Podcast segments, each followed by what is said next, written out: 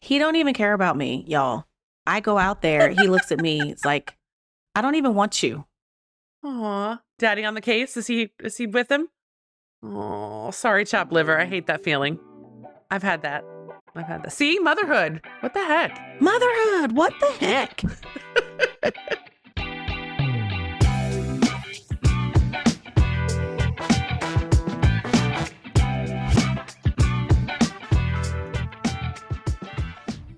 Welcome to Pushing Past Polite, where we talk about what matters and make the world more just. I'm Kori. And I'm Laura, and we're so glad you're here. What? That was a face. You don't like my name? Oh, of course, I love your name. Oh, thanks. I would. It doesn't. Your name. It doesn't matter. I would love you no matter what. Aw, A rose by any other name. Thanks. What if it was Edith or Ethel or Agnes? Be hard one. That'd be hard I sell. might make more assumptions about you. Mm. Agnes is cool, man. That's a name. You know, a lot of old names have become new, but that's not one that I think can age and can transfer to this time. Agnes. Mm-mm, God, no. Mm. My apologies to all of our Agnes listeners. I could. I could totally hear that being your middle name, Laura Agnes Kastner. Look at that. That just rolls together. I don't know. Leck. Ooh, that's terrible. I know that is. oh, this is funny though. So we, I'll actually say this. We um nearly named my kid. This is many, many years ago, over 10 years ago. My first son, we thought about my only son. Sorry, why am I? I have one kid, one boy. Um, we talked about Jackson, like liking that name. And then I was like, I'm way too New Jersey for Jackson. I can't sell that. Mm. Like I was born in Jersey. I can't sell that. If we're, we live in the capital of Confederacy. No. But we also realized that it could be nicknamed, he'd be nicknamed Jack. And my last name starts with K A S S. So it would be Jackass. Jackass. Jackaster. yes. I was like, we can't do this, honey. This is not safe. You have to think about all the ways that kids are going to make All fun of you. And that's a very obvious one in my mind. That is so funny. Yeah. You got Yeah, that's why mhm. names carry a lot. You got to be real careful. Yeah. Um. My my name. I think my mom wanted to name me Kenya, Hmm. and my aunt Dot, who is turning ninety this year, actually this month. Wait, Is it today? birthday. Happy birthday, Aunt Dot. Aunt Dot. I love you a lot. It's this weekend. I think it's this weekend. Have you sent her a card? Mhm. Have you sent the card yet? No. Okay. Well, Mm-mm. to take a break? We'll put on some elevator music. You can do that real quick. I could do that. Yeah, no, I I have gotten not as good at that. I'm gonna get back into doing that. Sorry, I, I took to you be- away. So Aunt Dot had a had a big opinion about Kenya. Yes, and she told my mom that she couldn't name me that because she didn't want people to be like, "Kenya, can you get me? Can you get me? Can you get me?" like she was thinking about that way that people might might use the name, Hmm. just like you were thinking about Jack Gassner. Yes. yeah. And yeah, hmm and so then my mom had a little boy named Corey and liked that name. I love it. I think. I, love it. Yeah, we had a lot of names we couldn't use for for lots of reasons. Another one I liked was Prentice. Like the idea of an apprentice, but not related to Donald Trump or the TV show. Definitely not. But I liked the idea of it meaning a learner. And I was like, oh, that really Mm. appeals to me as an educator to have a kid who's Prentice. And I knew a little boy named Prentice. And my friend was like, Mm-mm, Prentice sounds way too much like princess. He's going to get shoved in a locker for that. So, anyway, you got to vet all that oh stuff. man, But this is Mhm. the perfect segue because we wanted to talk today about motherhood and our decision to become mothers was something, you know, we chose, or maybe as we've discovered and talked more, maybe didn't so directly. So let's get started about that. Um, did you always know you wanted to be a mom? I think so. Hmm. I always was drawn to the little people. Um, Mm, you know, when I went to church more persistently and consistently, I taught the babies. I always had a small person. If I wasn't doing work in the church, I often or usually had a small person in my arms. you've got that baby magnetism. They love you. hmm And I could get them to go to sleep and just, you know, chill, relax kind of mode. Mm-hmm. hmm I similarly, babies did love me and little kids loved me. I babysat a ton, nannied a little bit in, in high school and college. Um, yeah, and then kind of fell into education, which of course is very kid centric. And so um I think it was always something that was on radar for me. Mm-hmm. Um, but I've had to interrogate the why a little bit more over time. What were you going to say about magnetic babies? And I cut you off. Oh, but I also know that I couldn't be, you know, I ended up in teaching as well and as a classroom teacher as well. But I knew I, for that setting, I couldn't do the small, the littles. Hmm. I needed bigger people hmm who could regulate their emotions more and could more adeptly communicate what their needs are. Yeah. Instead of wiping noses and tying shoes all days, right? Yeah. And just like I get overstimulated with my two children that are small. I know that that context would just be overwhelming for me. And in church, there were a couple of, you know, like six babies and two adults. And it's like, oh, yeah, this isn't hard. I like these ratios. Yeah, I like these ratios. Yeah. Mhm. It's like we can all be playing. But in a classroom setting, I knew that that was not my calling, Mhm. let's say. I also liked with older kids, you know, being able to ask them something that they could respond to you in writing, right? Like in terms of an assessment and knowing what they knew. There was a you know, there was a threshold or a certain age at which they can show me what they know in a different way versus Mhm. with little ones, it's much more observational and kind of checklists and watching and looking for growth milestones. And um, that it's a challenge. It, it's a different skill set, you know? yeah, absolutely. So you always thought you wanted to be mom. You were drawn to babies when you were younger. Mhm. Um, so was that something in your process of dating and meeting your partner? Was that something that was on radar to talk about is like, this is what I want to do?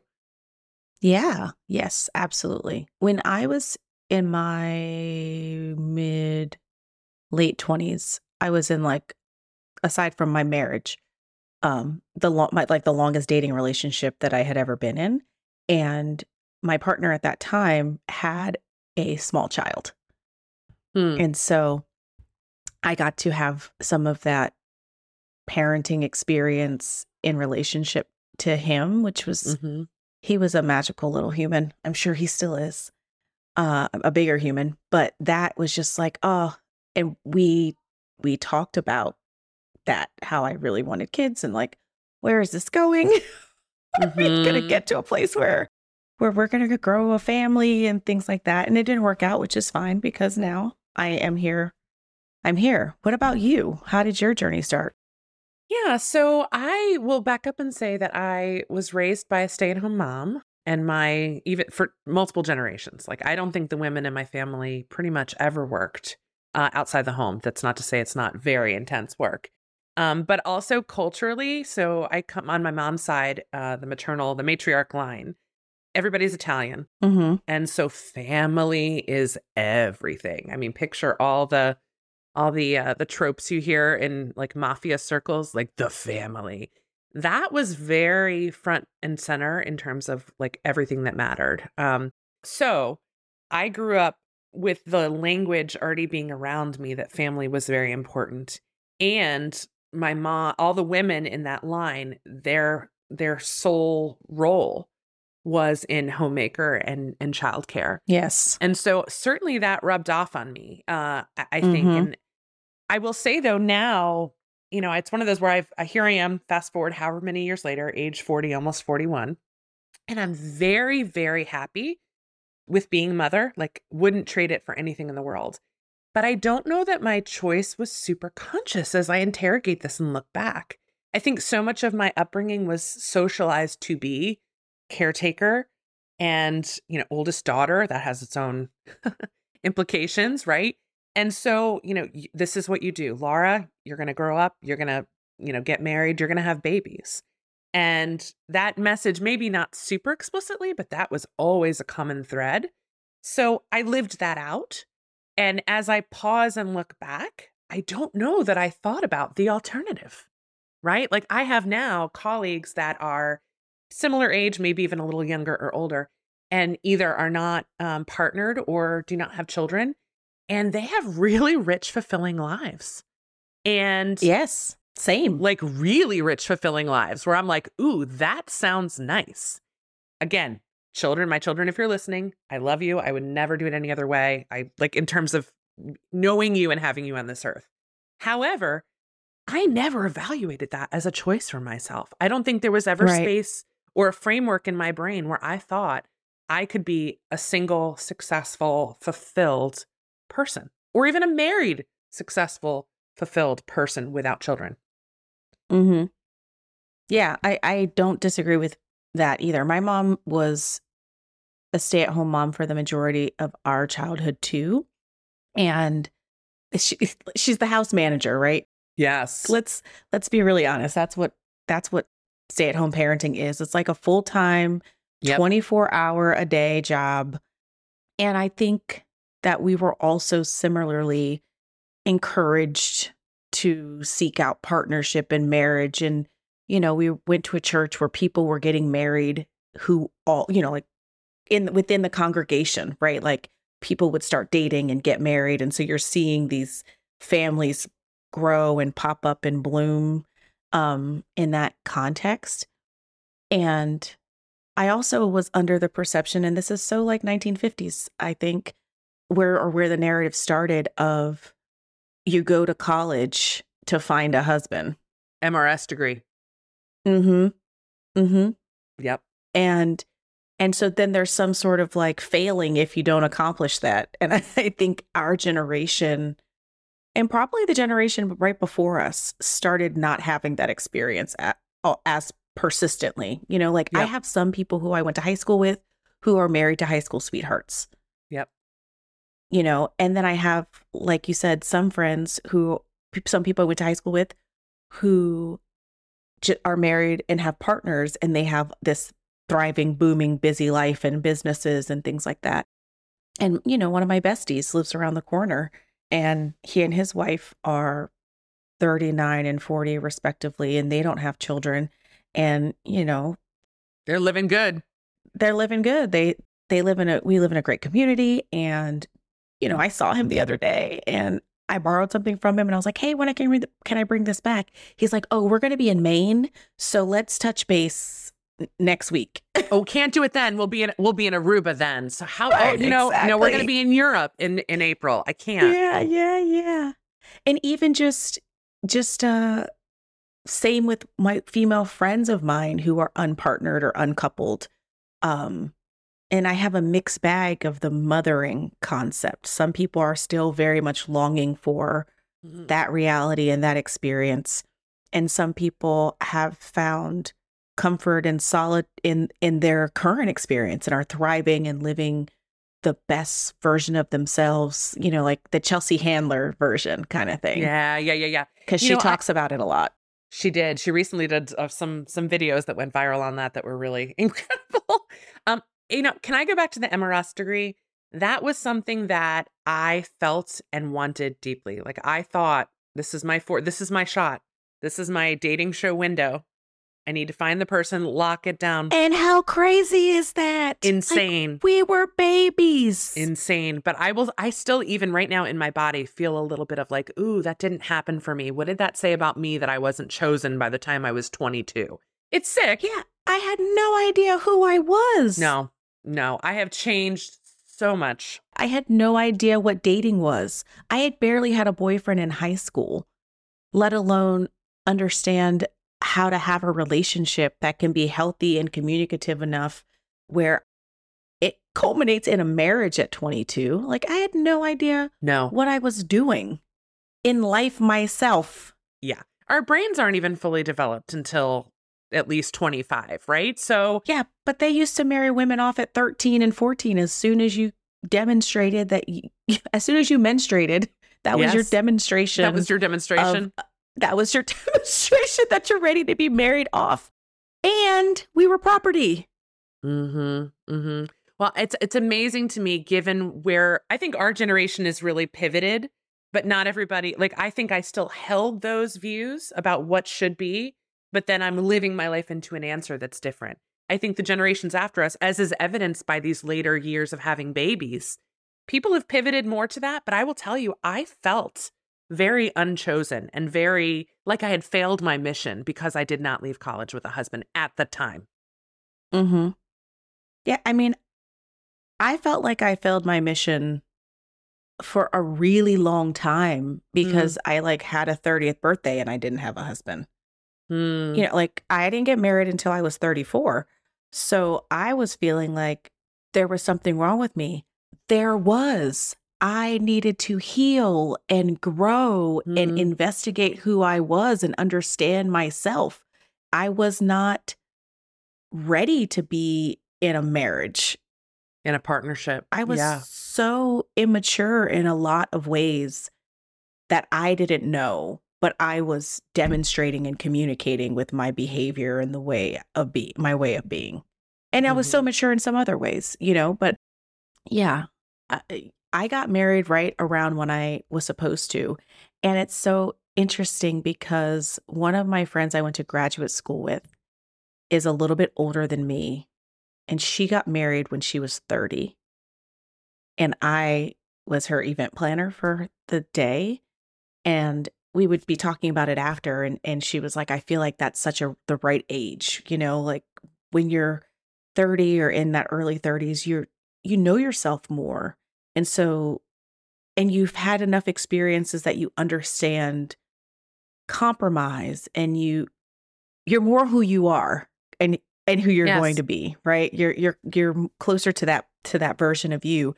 And so she felt like that she was a light for me around not being married at 22 because I went to grad school twice and I still wasn't married and I was doing all this stuff, which is also very typical of black women, right? Just Mm. we just degree it on up until Mm-hmm. Yeah, no, that's really interesting. I, you know, I, unlike you, was married younger. I got married at 25. I met my husband at 23. So this was post college. I was really young, having graduated from college. I had just turned 21 when I graduated. So I was Mm. two years out, right, when I met him. And um, I will say I'm incredibly lucky, given how little experience I had in dating, that it has worked out so well. But to your Mhm. point of this whole getting to know yourself and figuring out who you are and working out your shit, like that could have ended really badly. Um, I could have made a really bad quick decision because of that internal pressure to get the MRS degree, to have babies, to fulfill my purpose, you know? yeah. Because that's how it was framed for me. Yes. And then I ended up with somebody who, when after we got married or when we were talking about getting married, said, like, oh, well, you know, you don't have to change your name if you don't want to. You're like, huh, what? No, I was like, okay. He's That's like, awesome. yeah. He's like, you, you have like a whole career. Mm, so you don't have to um change your name. And the place that I received the pushback from that was it within my own family from my dad I and was my going brother. to ask how they felt about that. mm-hmm. Mm-hmm. Interesting. Um, and then we waited to have children. So we were married a couple of years hmm before because I got married at 34 and had our first, we had our first son when I was 37. The year I, that year, I was, a couple months later, I turned 38. Right. So, So you had time to settle into the relationship and navigate living together first, too. Mm-hmm. and we bought a house and like we did stuff, you know, and You lived your best life like your neighbors down the street, Aruba and Maine and all the places, Yeah, right? Yeah.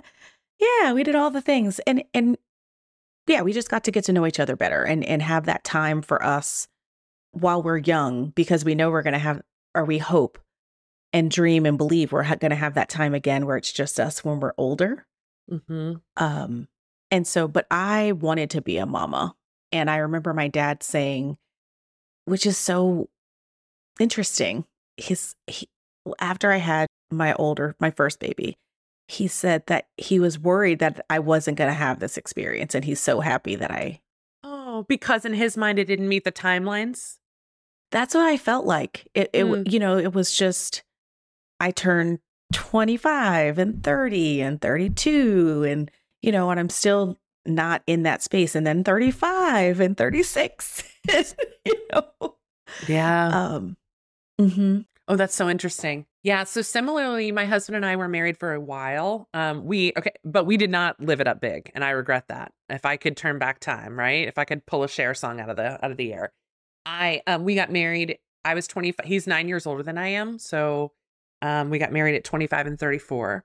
And our first three years married, we lived long distance, part time. So I don't know if you knew this. Did you know this?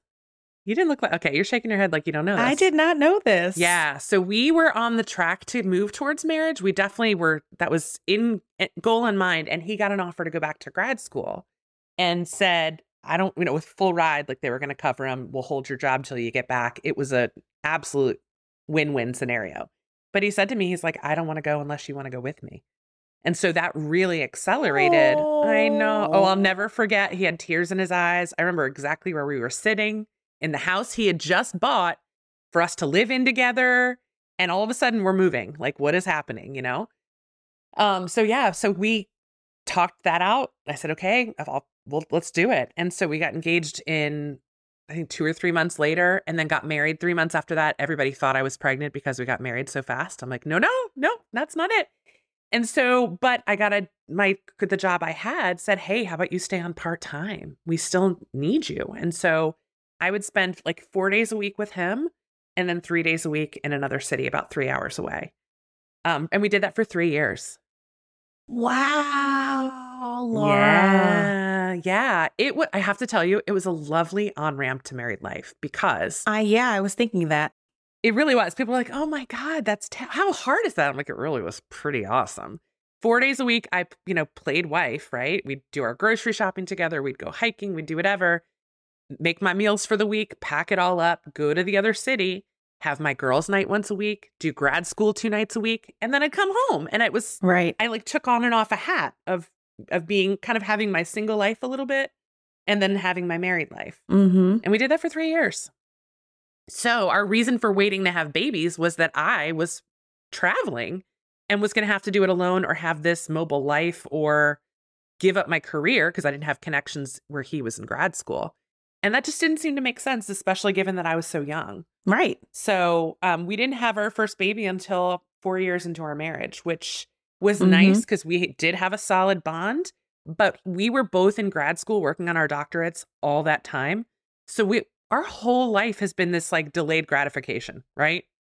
We're going to study, we're going to work hard. So one day. And then it was like, okay, now that you're done with that, let's have babies. Well, one day you'll get to sleep. one day you'll get to travel. One day. But that day ain't today. Mm-hmm. Um, so you know, if I think when I look at my friends who are without children by choice, okay, I want to be really clear that, you know, I know there are some people too, you had said that earlier, Kori, too, like people that still long for this. For the people for whom this is a life choice and this is, you know, what they want, it's a it's an option I never considered, but that could have been cool too. we could have Mhm. traveled by now. We could have, you know, all the money we've put into childcare and college savings and feeding this many people. Um, it kind of sounds attractive too. Yeah. And don't get me wrong, we travel a lot with the tiny humans. Like, You're good at that. You're really good at that. you know, the big one just got him his own suitcase. He's three. He picked it out himself, brought it home, and said, I want to get on an airplane and go see Nona. Aw, how cute is that? No, you're really good about that. Yeah. And he said, and you you get on the airplane and you get on the airplane and you get on the airplane. We all get on the airplane. Yes, sir. I'll buy the tickets tomorrow. And he, he has his own suitcase and he's ready to pack it up and go see somebody. I love that. I don't think this is going to change for you because this is something you really value in your family, and I can tell that. You'll go and do, and you don't. Mhm. You're not stressed about it. Like we're going to do this. We're going to make it work. Mm-hmm. But I won't travel for work. Say more. See, there's the difference, right? So I will travel to go see family hmm because we're all going. Together, it's a shared experience. I still have a hard time breaking away to travel solo for work. hmm Well, and at this age, with your kids being this little, that's probably a reasonable boundary. Honestly. Mm-hmm. Um, yeah, we don't travel as much as as you do, but I want to get better about that. I think we're still part of us is still in this delayed gratification mindset of save, save, save in one day, or you know, work, work, work in one day. And I'm trying to break us out of that more and more because these are really golden years with our kids. They love us, they want to be with us, they like each other. Let's do it. and they're all mobile. yeah, and they can eat off a menu anywhere, and Mhm. they can control their little bodies and go to the bathroom. And Yes. it's amazing. Yes. Yes. So, okay, so we talked about being raised, both of us, despite very different cultural, geographic upbringing, same time in history, right? We're same age. Um, we both were kind of indoctrinated with the idea that you need to be partnered off and you need to have babies. And that's part of your role or your contribution. and we kind of lived our way into that. I don't know if it sounds to, like to me, you had a more conscious choice of saying, I'm choosing this, I want this. I feel like, and maybe that's, you correct me if I'm wrong. For me, I just did it and and and thought that I wanted it, and I do now, and I love it. Children, if you're listening, but um, I did not properly evaluate because I was so young. I got married at 25. I don't think I properly evaluated what my other choices could have been. Yes, and I think that because I wasn't as young. Yep. Either when I got married or when I started having children, that I did walk into it like this was a conversation that we had because my husband was not really into kids. The idea of having kids. Same with mine. Same with mine. Right. And so that was also part of the reason I didn't want to to get married, have babies right away. I that was another reason I wanted us to have some time together, for us to create a bond, for us to do things as a couple, a married couple and stuff before we introduced hum- more humans into our world. A very big variable. Stressors, all of that. A very huge variable that changes everything. It does. And I also want to acknowledge how mothering by choice or not by choice, which is the direction that many of our laws are moving toward. Mm. yeah. Um, you know, people who really want to be moms and aren't coupled. Mm. And so they just choose to be moms. Yep. And the things that they have to navigate in terms of being everyone. And I think that my grandmother did that.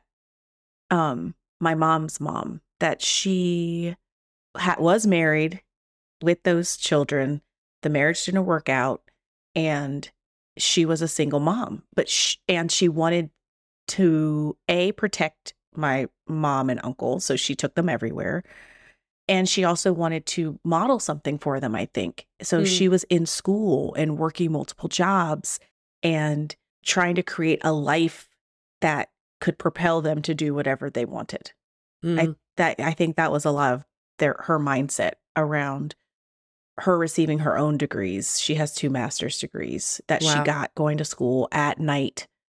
Um, she cleaned offices. She worked at a furniture store. She worked at a law firm. She um, was, eh, with those degrees, she was an administrator. And she was like us. Like she just thought that this is what you're supposed to do. You have babies. You're supposed to have, you're supposed to get married, have babies, and do whatever. And the situation that she found herself in was not part of that picture that gets painted. Mm-hmm. And so she had to make a different decision. And that required her to be working and go to school and, and just keep on moving herself in that direction. And we have people who are our peers who are uncoupled, who want children. So they just had them. Yes, which of course. Right. They go through all the things necessary that is a whole another set of intense experiences. Yes. With barriers to access and with barriers yep. to a- all kinds of things. And I remember telling my parents once, and, and they're just like conservative in certain ways, like religiously conservative in some ways. Uh, telling them about a couple people who they knew. It's like, oh, so and so just had a baby, or so and so has a baby and they're like the first question they ask is like when they get oh, married you know yes are they married that's uh-huh. the first like the first question and i and and so we have been over the last few years having these conversations in my own family with my parents around disrupting that construct mm. right that everyone doesn't have to be married to have babies yep and you know that's another side of the same discussion around bodily autonomy, mm-hmm. women having bodily autonomy. Why does she need to be coupled or married in order to have a baby? Yeah, that that's and license. that's yeah that's such such uh so, so grounded in just like patriarchal thinking right that construct Yeah, because women don't have ability or agency on their own, right? Being Mhm, landowners, being going to school, these things are more modern innovations, right? And so Mhm, that mhm. idea of needing the umbrella or the coverage of the the the man to care for you is so much ingrained in even the institutions we still see as things are changing. yeah Um, also, too, I'm thinking about you know folks who are who choose motherhood who need you know intervention through IVF and other types of um, technologies because either maybe it's a, a lesbian or gay couple that's what i'm talking about or just a single mom who wants or to a have single a, mom. a single woman who wants to have a baby so they have to go and flip through a book and then they have to go through the process of yeah oh, and I have to say this: my friend would freak out if I didn't interject. She recently discovered that she was her father is not her biological father. That she was conceived through a sperm donor. Her family never disclosed that to her, and that has just sparked all this trauma in their extended family. wow So I say that to say, like, this is all so heavy and could be its own episode, and maybe we talk about that later. But um, Mhm. I, I will say that persisting over obstacles to become mothers is something that I so admire.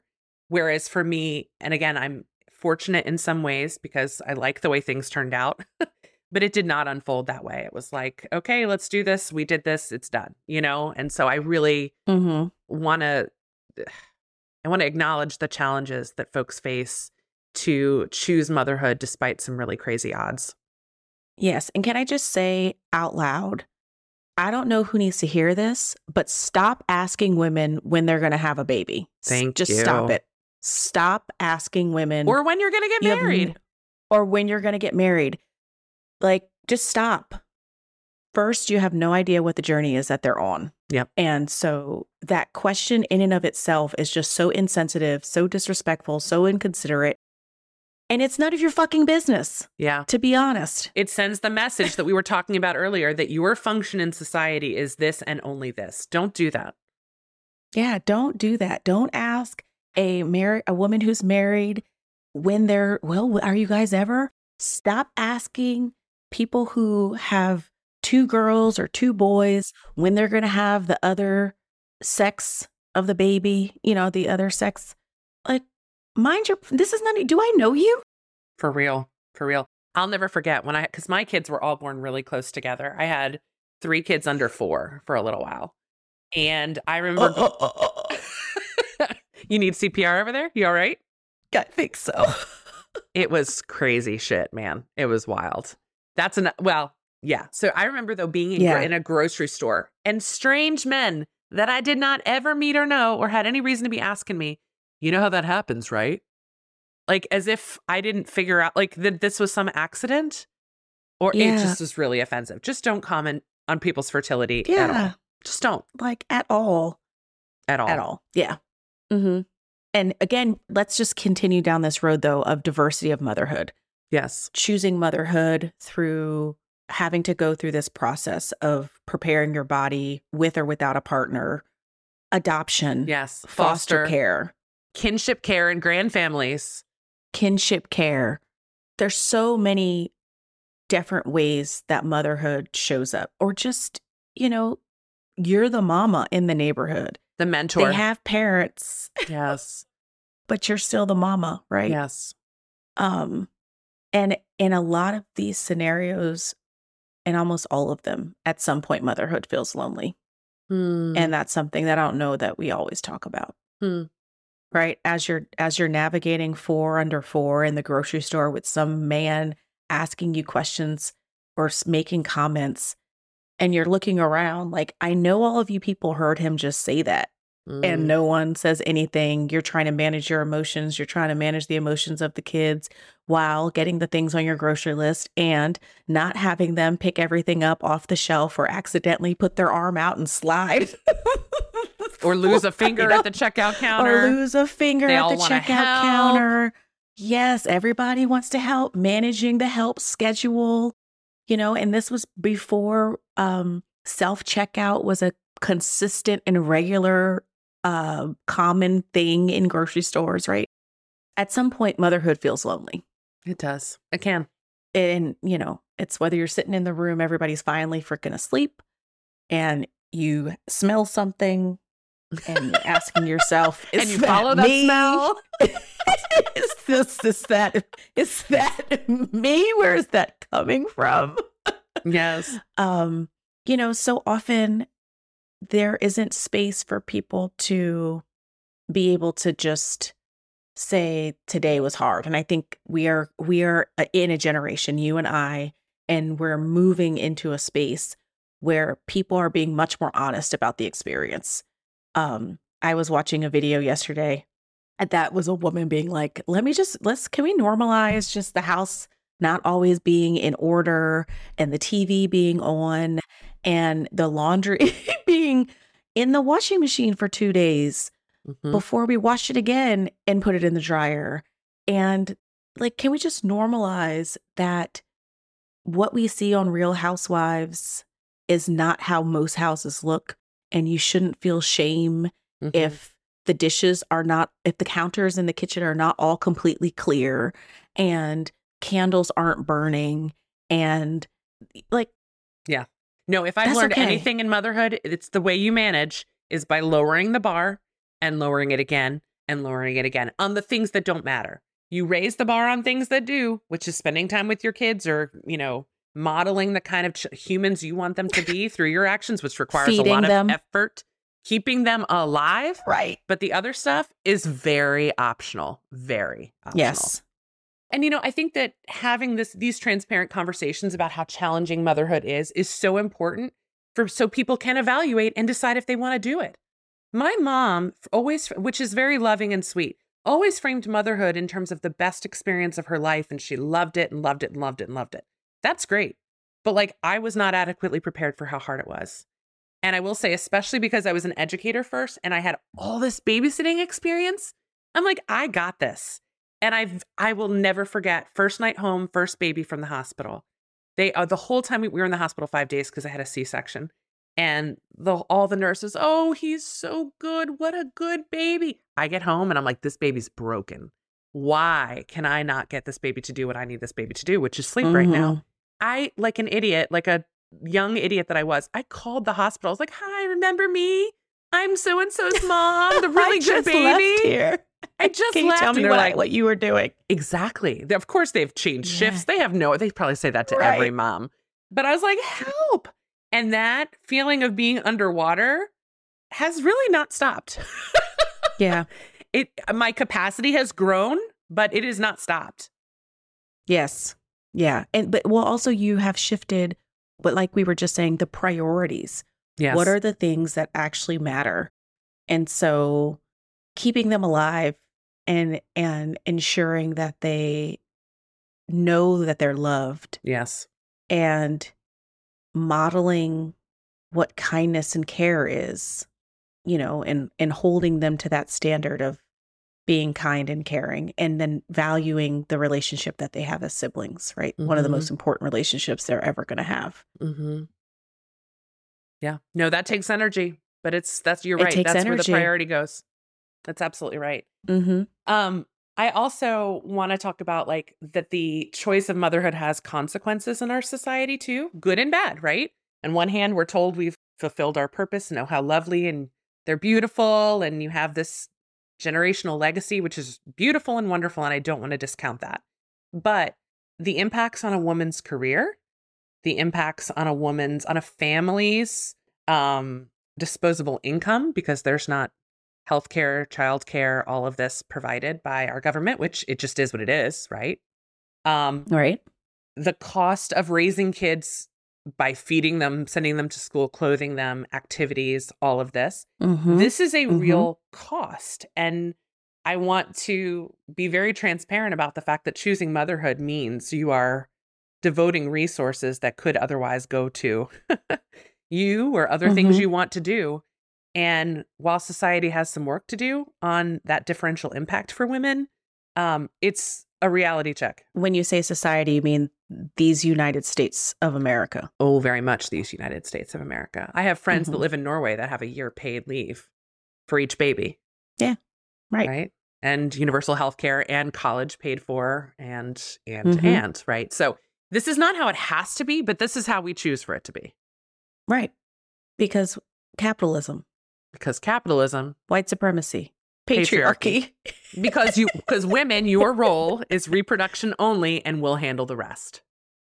Yeah. And Yeah. and so even though we live in a society where it is almost a requirement to have a two income household in Yeah. order to live, even in that context, well, you either have a two person household and you live well, or you have one person who is making the bank and uh, the other person who is the default parent who maybe works but doesn't work at the same capacity as one person but we need them to be working because that's how we afford things Mhm. right Yeah, or or Um, people who are working two and three jobs but are not living comfortably because we don't pay a living wage. exactly because we don't pay a living wage and so we have multi-generational households and the grandparent is watching and helping with the kids so that people can go to work and you know do that sort of thing um but yes just choosing motherhood there are all of these elements that come with it from the way that your body has to grow shift and evolve if you're choosing motherhood through uh that way. The way that you are going through hormonal shifts and changes during pregnancy after pregnancy the um, emotional toll of being the mother to a very new child, like new into the world child. So whether you birthed that child or not, there is still a significant emotional toll that comes with just parenting and understanding what the cries mean and how much is the right amount of milk or food and you know all of these things when when can you when should they be doing such and such a thing? Uh, is my baby underperforming or overperforming? Mhm. should i be scared? Are they breathing? I know we're supposed to sleep sleep them on their back but what happens if they roll on their stomach? Should i be? Mhm. now i'm watching them all the time because i don't even know if they're I'm, I'm doing this right.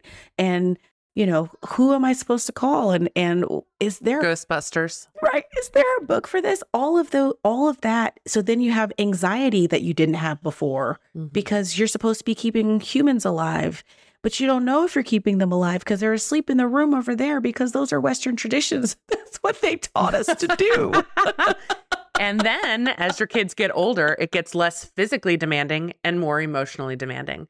What's going on? I hope that they're not feeling rejection right now at school. Are they making good choices about their friend circle? How are they going to transition to middle school next year? How are they going to are they going to fit in? Like all the things. And are this they, is for are they telling me things Yeah, yeah. And this is even assuming normally developing healthy children. What about medically complex children? What about children who have special needs? It's just like, uh, it, I think about how stressful and wonderful and wonderful, but how stressful motherhood is. And I have a capable partner. I have an education which affords me a decent job at a living wage. And I have three healthy children who are who do well in school. You change any one of those variables, and my I mean, I'm already stressed, y'all. How does this work? mm-hmm and and it goes back to the system Not supporting. the structures, the institutions, not supportive.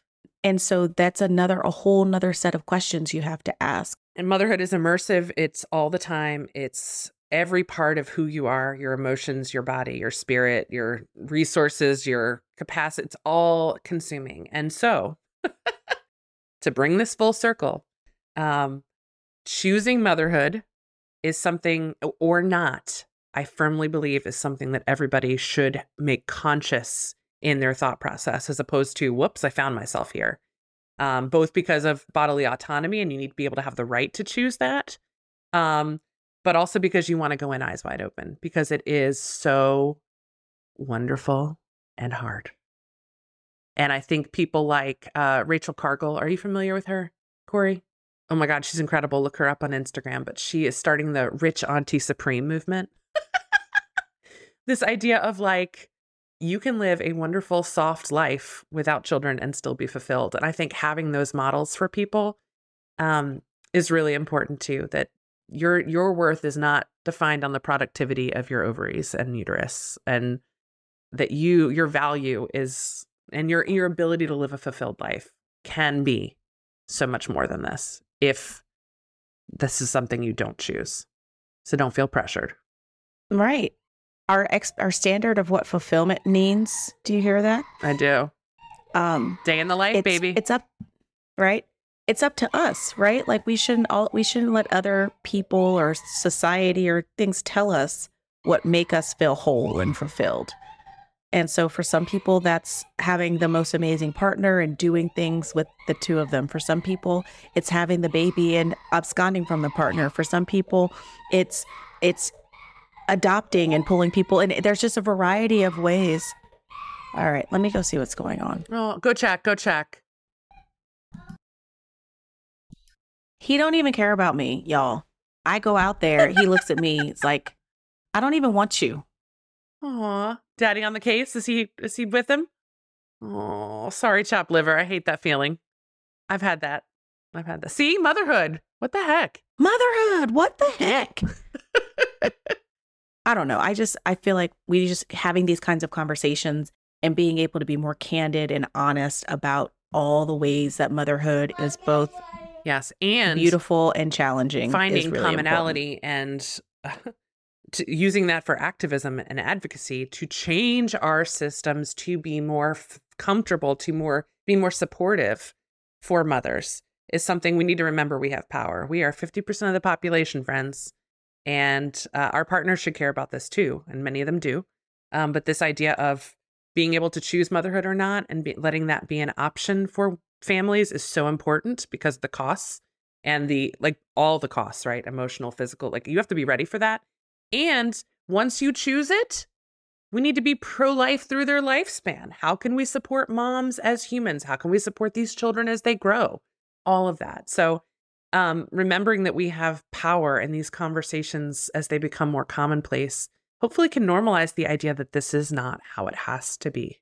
And I think we're sitting at the intersection of that, like in terms of our age and generation, where we Hmm. are positioned to see the spectrum of that in terms of the diversity of motherhood, the choosing or not choosing motherhood, right? Within my friend group or my extended friend group, I can see all these variations of motherhood, whether it be adoption, whether it be choosing to be a single parent, whether it be um, starting early or starting late or not starting at all, you know, um, having a child who has Down syndrome or some or some other difference in ability. You know, that's one of the reasons a that we need to be having these conversations, b that we need to be mobilizing and c recognizing the implication of things that seem not that big to you having reach and impact on how other decisions are made. So I'm saying that to say, like, this bodily autonomy for women, taking away those rights is just a gateway to so many other kinds of ways that the government can oversee and manage human beings and their bodies. Right? If we allow if we allow the government to make decisions about women, Mm-hmm. which is make up who make up 50% of the population, right? Then what is holding them back from doing other things and making decisions about the kinds of supports available for um for people who have difference in ability and limiting access to resources for them or people who are aging and need additional Mm-hmm. occupational therapy or PT and limiting resources for It them It gets dystopian real fast, very fast. very fast. So, very fast. And we need to be awake and paying attention. So, bodily autonomy, choosing motherhood, not choosing motherhood, just that ability to choose yes. is something that we should always be fighting for. and ensuring that everyone has those abilities to choose to be who they are without the constraints of society telling them who they're supposed to be. Mm-hmm. Which then has implications across issues, right? Rights, rights, civil rights for all people in all ways. Yes. Mm-hmm. Yeah. I think that's the perfect way to to wrap. Yeah. Do do boo boo boo do do boo boo. Or are you singing? Is that? Oh, that's our song. Mm-hmm. Just a very different, different instrument, but I like it. Before we wrap up today, we just want to thank everybody for their incredible support thus far and being with us on our journey and listening to these conversations. Um, the best compliment we could receive is for you to share this with somebody else and to um, continue the conversation in your own sphere. So um, we would really appreciate it if you would help us by rating and reviewing and sharing with a friend. We drop every other Wednesday. Follow us on all the socials so you know when the next episode's live on all the socials. Wonderful. Thanks, Thanks so much Laura. for joining us for great. pushing past. But sorry, I was trying to rap. No rap. No, thank you for uh, for being transparent about your journey. I love seeing the commonalities and some of the differences too. And here's to the rich aunties. If you want to adopt me, you know where to find me. Right? Can I get me a rich auntie? Mm-hmm. Uh, yeah, we are the rich aunties. oh God, we're becoming auntie age. I don't know about the rich part. Remember all these babies we have? Thank you so much for joining us on Pushing Past Polite, where we talk about what matters and make the world more just. Until next time, I'm Laura. I'm Kori. Bye.